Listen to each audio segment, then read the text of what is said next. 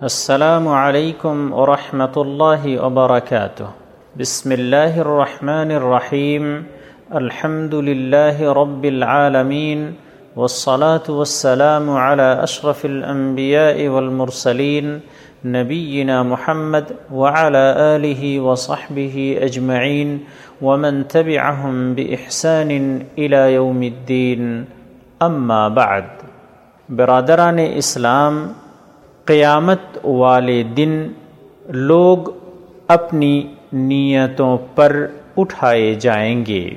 اس سلسلے میں کئی حدیثیں موجود ہیں، ان میں سے ایک حدیث سماعت فرمائیں۔ عن ام المؤمنین ام عبد اللہ عائشة رضی اللہ تعالی عنہ قالت، قال رسول اللہ صلی اللہ علیہ وسلم يغزو جيش الكعبة يغزو جيش الكعبة فإذا كانوا ببيداء فإذا كانوا ببيداء من الأرض يخسف بأولهم وآخرهم۔ قالت، قلت يا رسول الله كيف يخسف بأولهم وآخرهم وفيهم أسواقهم ومن ليس منهم؟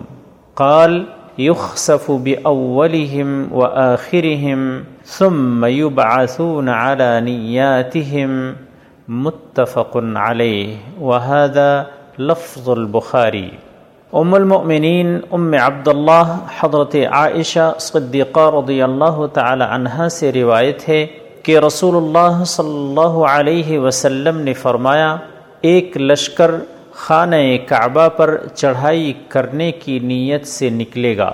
جب وہ بیدا یعنی کسی چٹیل میدان میں پہنچے گا تو اس کے اول و آخر سب کے سب زمین میں دھسا دیے جائیں گے۔ حضرت عائشہ صدیقہ رضی اللہ تعالی عنہ فرماتی ہیں، میں نے پوچھا، اے اللہ کے رسول ان کے اول و آخر یعنی سب کو کیسے دھسا دیا جائے گا؟ جبکہ ان میں بازاری لوگ ہوں گے یعنی حکام کے علاوہ عام افراد یا منڈی کے لوگ۔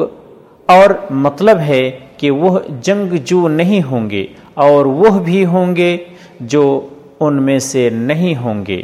آپ صلی اللہ علیہ وسلم نے فرمایا ان کے اول اور آخر سب دھسا دیے جائیں گے، پھر وہ اپنی نیتوں پر اٹھائے جائیں گے۔ یعنی قیامت والے دن ان سے معاملہ ان کی نیتوں کے مطابق کیا جائے گا۔ یہ حدیث بخاری اور مسلم میں ہے، الفاظ حدیث بخاری کے ہیں۔ اس حدیث سے چند فوائد اور مسائل۔ نمبر ایک، انسان کے ساتھ روز قیامت اچھا یا برا معاملہ اس کے قصد و ارادے کے مطابق کیا جائے گا۔ نمبر دو، اس سے یہ بھی معلوم ہوا کہ ظلم و فجور کے مرتکبین کی ہم نشینی نہایت خطرناک ہے۔ نمبر تین، یہ کون سا لشکر ہے اور اس کا وقوع کب ہوگا، اس کا علم صرف اللہ تعالی کو ہے۔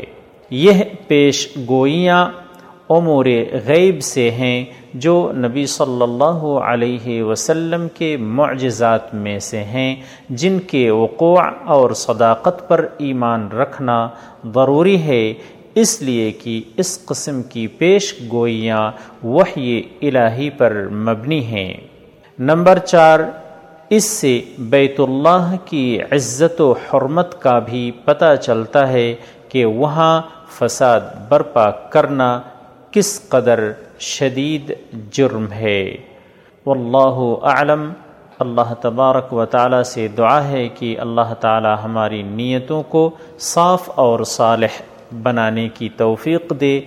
السلام علیکم ورحمۃ اللہ وبرکاتہ۔